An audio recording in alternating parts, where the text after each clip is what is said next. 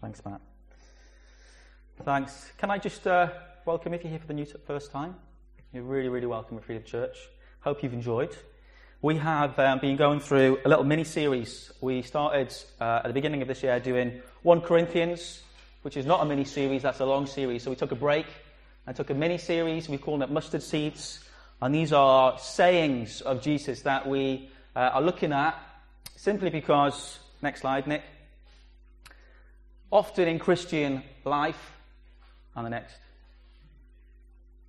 Uh, it's Rick Warren who actually says when it comes to uh, Bible knowledge, we often know quite a lot. You know, we can quote a lot of verses, but actually, when it comes to living them out, lots of us don't live out what we know. And if we can just start to apply just a few of those things, then actually, I think we'll see huge change within the church. Um, I think his actual phrase, the only parts of the Bible we believe are the parts that we do. Okay? So a little bit like Matt said, he is telling his own notice, if we listen and do not do, it's a little bit what I'm talking about today. But I thought I'd just start by reminding us of last week. I dread to do this because this might tell you how bad my preaching actually is. It's not a test, but it's a sort of test. So I was speaking on uh, Matthew 6 last week on do not be anxious. And we looked, at, we looked at three things that we're not to do, three things that we are to do, and three things that God does in this passage. What are the three things we're not to do? Anyone shout it out. Do not be anxious. Okay. Three things that we are to do. By, by the way, that was three do not be anxious in that passage. Three things we are to do. Look at the birds, look at creation, look at God's provision, what He's done for us. That's a later one, Pops. But you've got, you've got one of those points there in your head, which is good enough for me. Consider, consider the lilies of the fields. Um, so again, just consider God's provision that there are millions and millions of animals and plants that God provides for every single minute of every day. That gives us great confidence. And finally, what else are we supposed to do?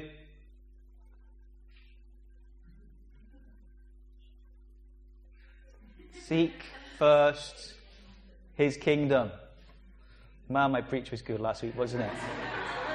Seek first his kingdom, okay?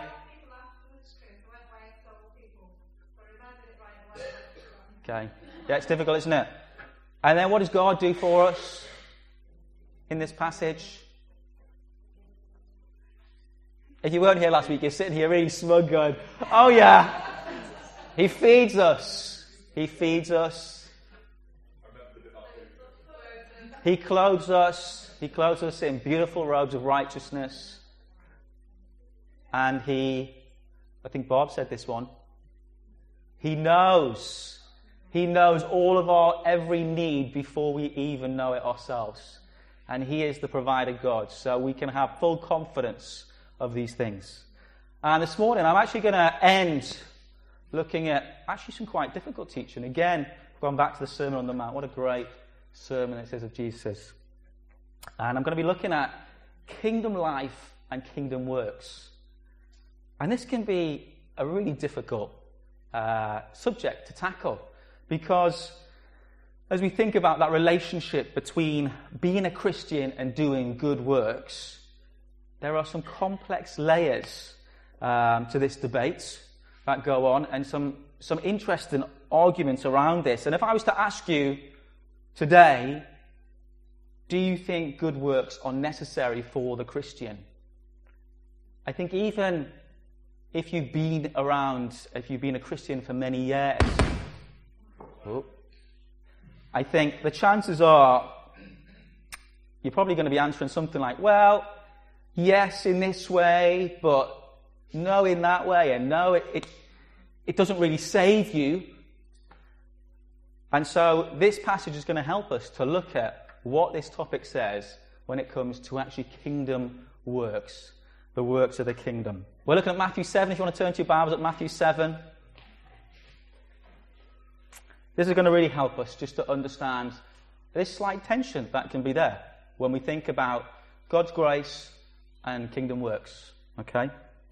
The tree and its fruits. Beware of false prophets who come to you in sheep's clothing, but inwardly are ravenous wolves. You will recognize them by their fruits. Are grapes gathered from thorn bushes or figs from thistles? So every healthy tree bears good fruit, but the diseased tree bears bad fruit.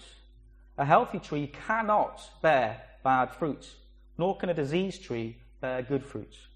Every tree that does not bear good fruit is cut down and thrown into the fire. Thus you will recognize them by their fruits. Not everyone who says to me, Lord, Lord, will enter the kingdom of heaven, but the one who does the will of my Father who is in heaven.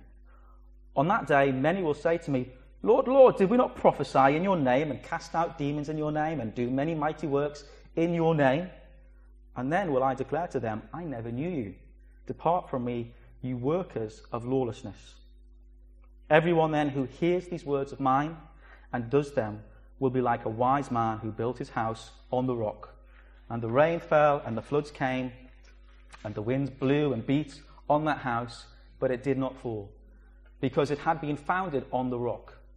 And everyone who hears these words of mine and does not do them will be like a foolish man who built his house on the sands.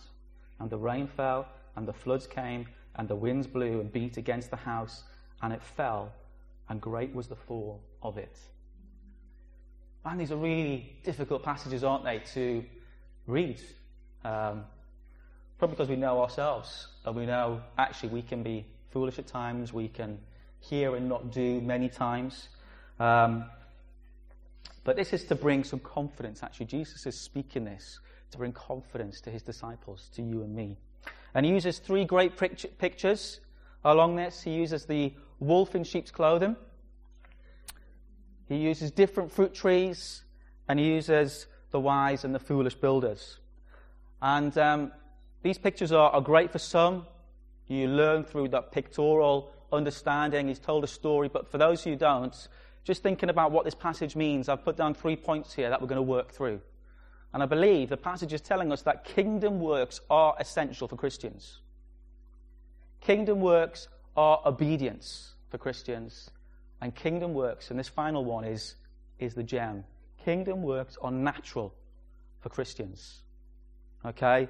So my main focus is going to be that third point there because this really is gospel news that Jesus is bringing to his people. And I think we can get really, really excited about that third one and a little excited about the first two. But often those first two are, can be a little bit confusing uh, for many Christians. So I want to touch on those and then focus on the third. So the first one kingdom works are essential for Christians.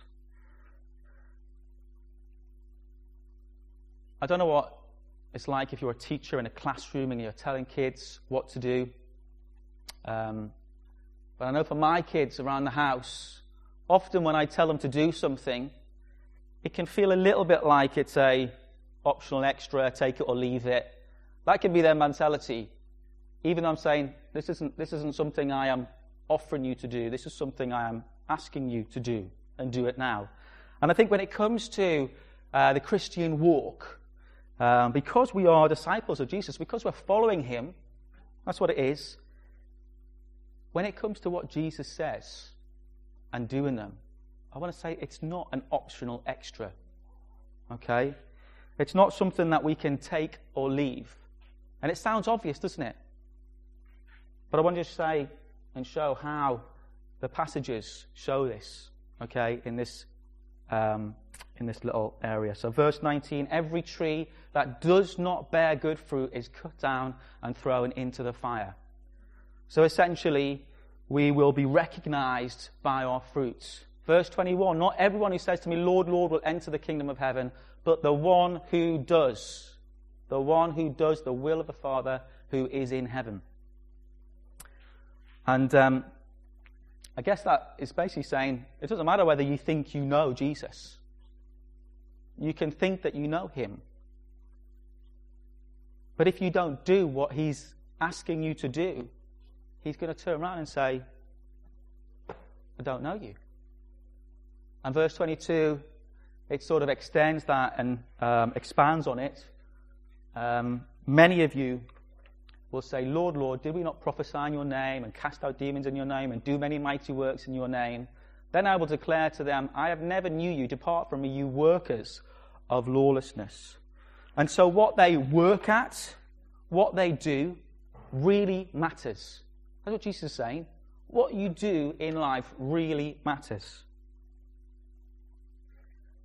And um, then we've got the builders, haven't we? The two, two builders. Everyone who hears these words of mine and does not do them will be like a foolish man who built his house on the sand. And essentially, this is about what we are to do. And I want to say this it's not everything, but it's clearly very important when we look at this passage. We need to do what God wants us to do. Okay? It's not everything, it's not the pinnacle of everything, but Jesus is saying there are consequences in not doing what he has asked us to do. Secondly, kingdom works are obedience for Christians. So, what are these kingdom works that we're talking about in this passage? What does it mean to be obedient to kingdom works? Um, sorry, I had put those on animations, but it's obviously not working, Nick. Um, verse 21.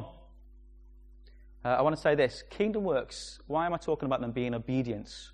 Verse 21 says, But the one who does the will of my Father who is in heaven. So it's obedience to the will of the Father. Verse 24 says, Everyone who hears these words of mine and does them. So you hear what Jesus says and you do it. And that's what this obedience is. It's nothing complex. There's nothing theologically out there. It's not some distance theory. It's very simple listening to him and doing what he says. Okay? And that's why it's obedience. And I want to split this obedience. I think Jesus uses in this passage three contrasts to help us to understand what this obedience looks like. Okay? Um, and how something is obedience or not obedience. And so you've got verse 15. We've got this analogy of um, beware of the false prophets who come to you in sheep's clothing, but inwardly are ravenous wolves. So the reason I'm saying it's about obedience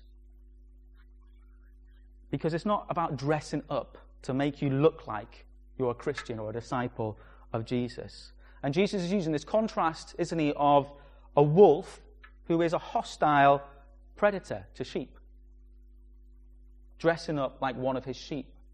And I mean, that picture there, you can see it's actually quite realistic. Um, and when I looked online, there was lots of pictures. Some you think, how on earth does a wolf look like a sheep? Come on, get real. Um, but um, that one there actually does look quite realistic, and you can see this predatory style to it. And you know, my kids have numerous superheroes outfits that they love dressing up in. Um, and often when they dress up in them, they suddenly believe they are Iron Man or Superman. Fortunately, they don't go jumping out of windows because we had to train them that you don't actually have these powers. And you know, that's something that's, that's quite fun. But I want to say this analogy, this contrast that Jesus is bringing is a lot more extreme than just trying to dress up in clothes and thinking you have the power. This contrast that he's bringing is a, is a warning. It's a danger to the church. Okay? Uh, the wolf's intention is not to become a sheep like a child wants to become the superhero. A wolf's intention is to devour and eat the sheep. It's to de- destroy the sheep, the herd the cattle. And um, who are these wolves in sheep's clothing? I just, it's a really difficult one because um, when, we, when we question this and we say, who are these wolves in sheep's clothing? Are there any here? I think when we're talking about someone coming in to devastate a church, I can give you an example of um, someone who I think was a wolf in sheep's clothing. My dad came to Christ when he was 16 or 17, and he joined a community, a Christian community. And um, he would say, and he now leads a church just to say, he would say that he became a Christian, all of those foundational doctrines that he needed to know um, were imparted to him through this Christian community.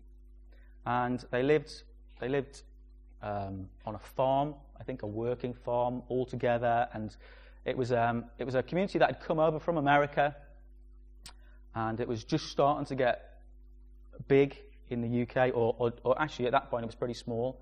About a year later, my mother joined, uh, came, became a Christian through the evangelism of this Christian community. And um, about another year later, my parents decided that there were some things going on in this community that just didn't feel right.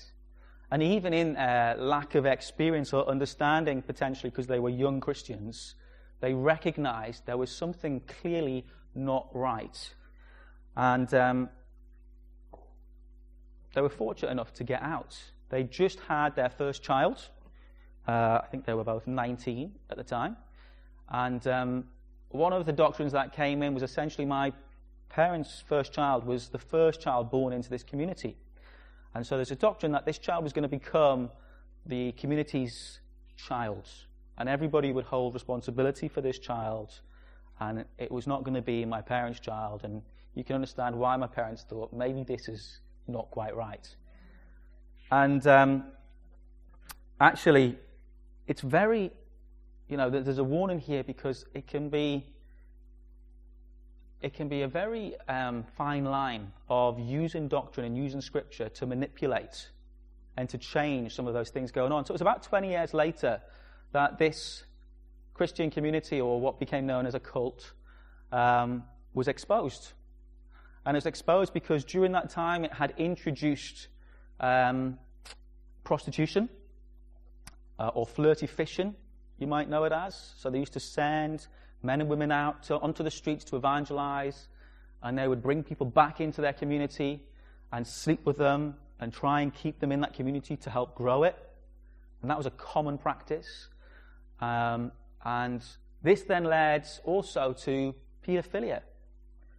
And what they do is they distorted God's view of sex, okay, being, being this um, this great thing that God has created. And they distort it into being, well, surely this is for everybody.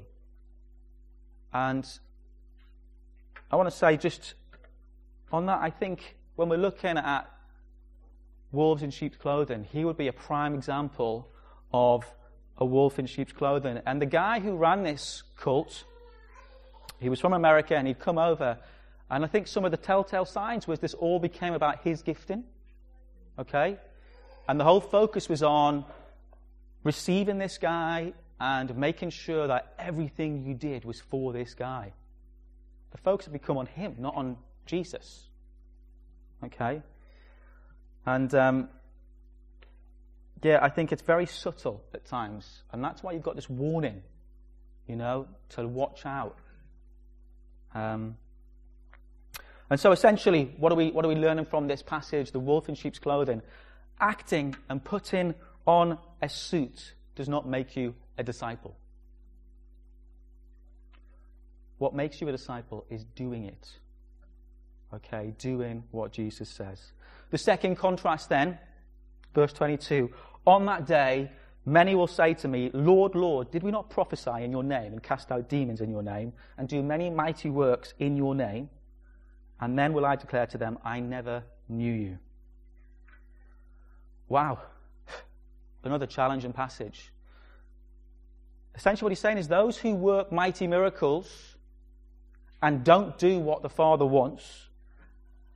So it's this contrast between those who do mighty miracles and don't do what the Father wants and those who do what the Father wants. And we must be clear here because there are certain things the passage can tell us and certain things it can't. That doesn't mean that those who do miracles and prophesy are wolves in sheep's clothing. That is not what it means. But what it does mean is that those doing miracles, who are driving out demons, who are prophesying, that doesn't automatically mean you must be a Christian. That's what this is saying. Pursuing successful Christian ministry is not the same as following Jesus. And just think about these folk in the church. These aren't folk just coming in at the end, or I don't want to use the back row for you guys on the back row, who are sitting on, just warming pews, shall we say. They are active participators performing many miracles. And yet Jesus says that he doesn't know them. And that's what truly matters. It's that thing there of knowing Jesus, of being his friend. Judas Iscariot, we know he drove out demons, he healed the sick, he got alongside the other disciples, but he still went to his destruction because his heart was disobedient and restricted towards Jesus. So I want to say this experiencing God's power is quite different from knowing God's Son. Experiencing God's power is quite different from knowing God's Son. The third contrast then that he uses is this verse 24. Obedience is not just hearing the word, you must do it. Everyone then who hears these words of mine and does them will be like a wise man who built his house on the rocks. And the rain fell, and the floods came, and the winds blew and beat on the house, but it did not fall because it had been founded on the rock. And everyone who hears these words of mine and does not do them will be like a foolish man who built his house on the sand. The rain fell, the floods came, the winds blew and beat against the house, and it fell, and great was the fall of it. So, what's Jesus saying? Essentially, he's saying about obedience that we're looking at on the second point. He's saying obedience is not just dressing up as a Christian, it's not just putting on that persona, turning up on a Sunday morning and joining in with the crowd. Obedience is not just working miracles, it's not prophesying. Obedience is not just hearing the word, you must do it. And so we've got these first two points there Kingdom works are essential. That's what we've learned. They really do matter. Jesus looks at what we do and they have consequences. And secondly, obedience to Jesus is kingdom works. What are the kingdom works? It's our obedience to Jesus. And those first two, when we look at those alone, if we're honest, they often look like many other religious systems and thoughts. You know, it could be Buddha or Muhammad who had said either of those. Do this and do what God wants, and you'll please Him. But it's really important that we look at this third thing that Jesus brings to us. Because it's the one thing that makes Christianity totally different. It's the thing that brings the very grace the gospel, the good news to us. So, thirdly, the kingdom works on natural for the disciple because God has given us a new nature. The kingdom works are natural for the disciple because God has given us a new nature. So this means they come naturally. So are grapes gathered from thorn bushes or figs from thistles? So every healthy tree bears good fruit, but the diseased tree bears bad fruit. A healthy tree cannot bear bad fruit, nor can a diseased tree bear good fruit. Just ponder that word cannot. It cannot. A healthy tree cannot produce bad stuff. A bad tree cannot produce good stuff. You see, you don't see thorns growing on fig trees. And you don't see figs growing on thorn bushes.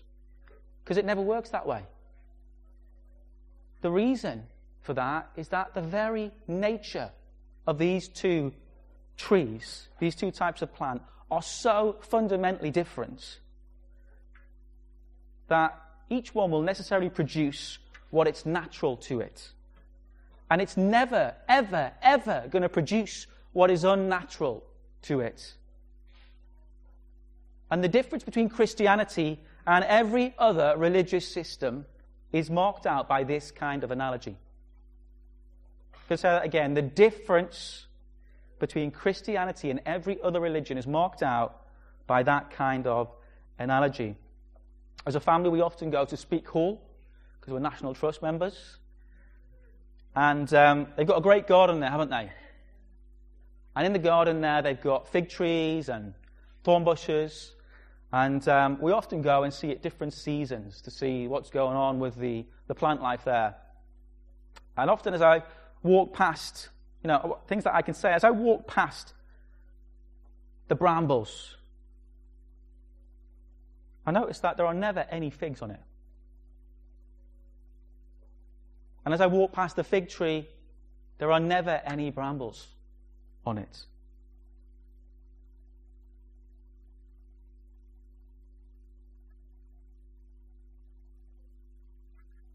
The thorn bush will never produce figs. I want to say this if you're truly a disciple of Jesus, you will naturally produce good fruit. And if you're not a disciple of Jesus, no matter how hard you try, you will never produce good fruit. And so I notice as I go through this garden that firstly, the fig never produces brambles. Secondly, it doesn't seem to have to try very hard to produce figs. It's not worrying about, am I going to produce figs? It's not straining as hard as it can or working as hard as it can to make sure that this season it produces figs. Instead, just by being the fig, by remaining in its roots, by staying where it is and receiving the sunlight, it produces figs naturally as part of what it is. And the same goes with the brambles. And what a lot of religious systems do is they approach the bramble type person, shall we say. Somebody who is producing works that maybe aren't good, that are prickly. And what they will do is they will challenge this person and exhort you to produce a bit of fig. And they would say that when you really strain and you try hard and you change all of these things about yourself and you produce a tiny bit of fig, then God will say, Well done. Now you've become a fig tree. And this is how a lot of religious systems see the relationship between works and the religious system. It's works based. We can work our way to please God, to produce the things that He wants us to produce. And we just need to keep working and keep working and keep running, and it'll all be okay. And as Christians, this passage totally blows it out of the water. It says something totally different. We would say that that's absolute rubbish. The tree can strain and strive. It can go on as many courses as it likes. It can go to seminars. It can buy all the right things that it needs. But it will never produce even a tiny bit of fig. Because its very DNA needs totally overhauling and replanting and rerouting, even to produce the tiniest bit of fig. you know, you could leave it in the ground and you could shout at it, you could talk to it, you could woo it, but it cannot produce fig. It doesn't have the right nature, does it?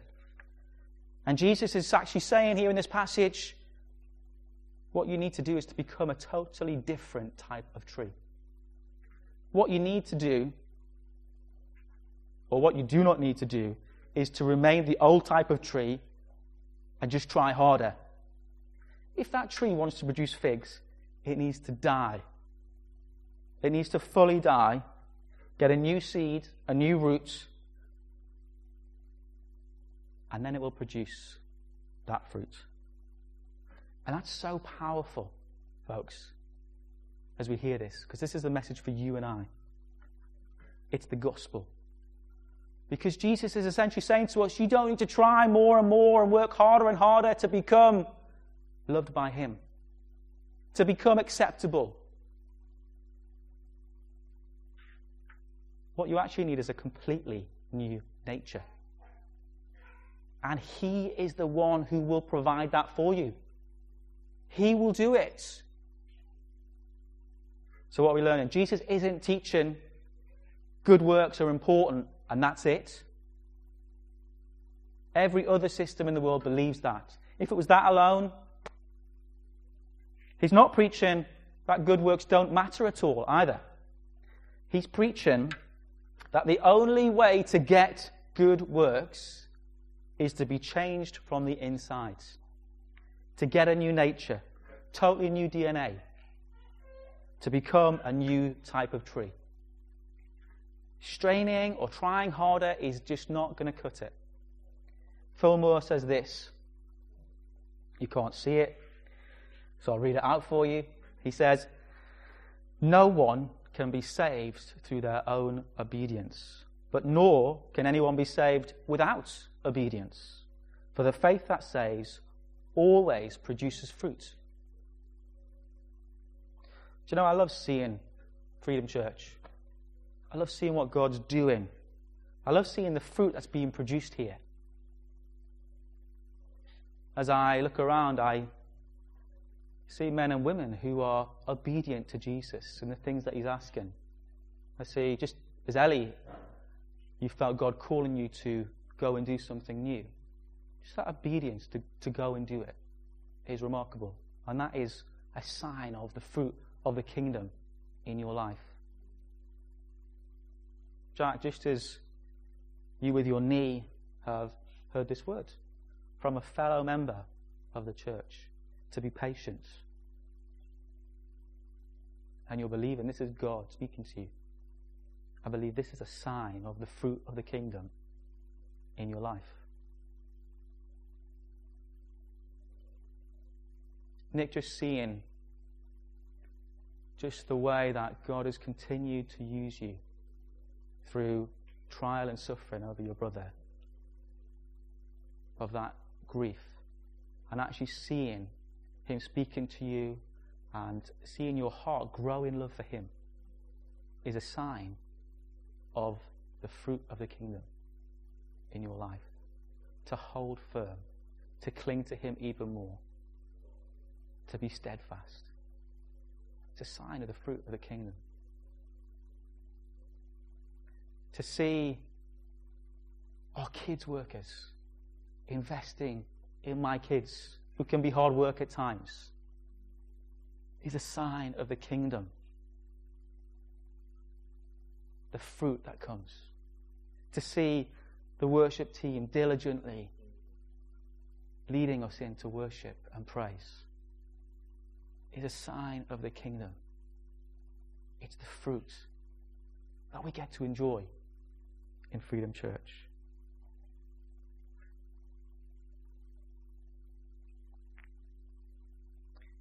Angela, just seeing how you respond to Kira in serving the poor, in something Jesus has asked us to do. It's a sign of the fruits of the kingdom in your life. I'm going to conclude with um, a hymn by a guy called John Berridge. And he says this He says, Run, John, and work, the law commands, yet finds me neither feet nor hands. But sweeter news the gospel brings. It bids me fly and lends me wings. What's he saying here? This um, essentially saying the law bids us to run and to run and to run. And he says, I'm trying to run, but I don't have any hands or feet to run with. So it just doesn't work. And at that point, you might declare, well, surely the gospel would then say, surely running silly. You don't have to go anywhere, so stay where you are. Surely that's God's grace for you. But the power of what he's written here, and it's why it's quoted so much and so often, is it says, No sweeter news the gospel brings. It bids me fly and lends me wings. You see, the gospel raise, actually raises the standards of what it asks of us. And that, in and of itself, is terrible, terrible news. What? You want us to do even more when we see that your people throughout history could not even manage to live under the law? But then it bids me fly and it lends me wings. God provides the wings to fly.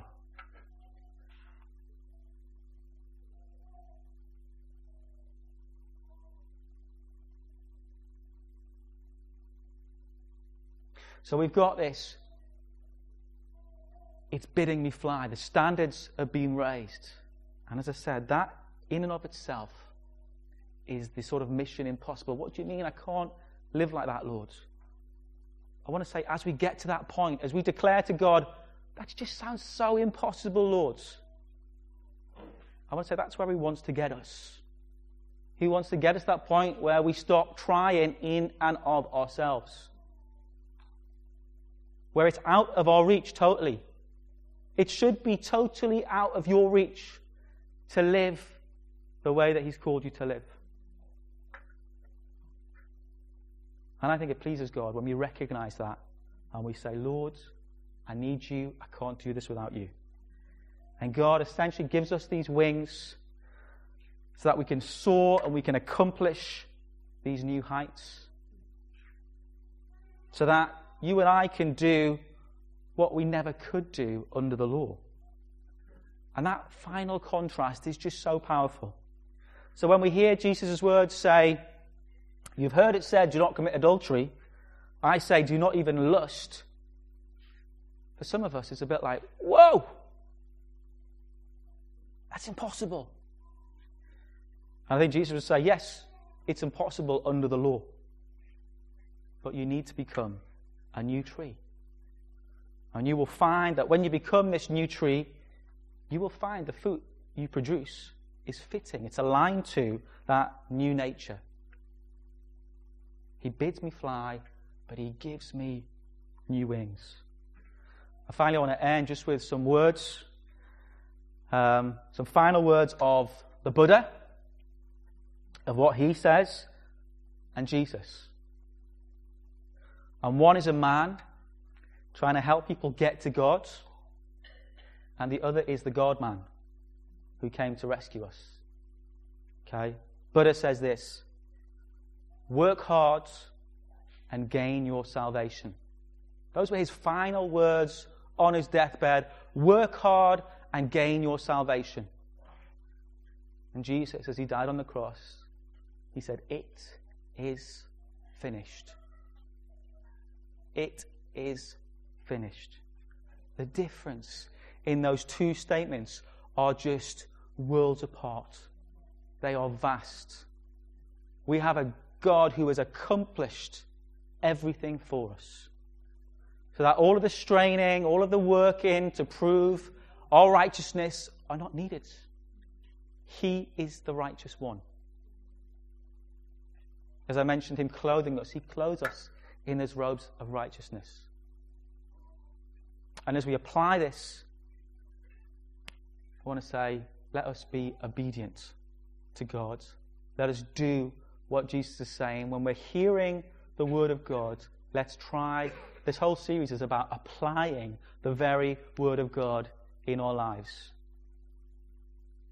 But let's expect, as God has come and He's changed and He's transformed and He now lives in us, He has given us a new nature.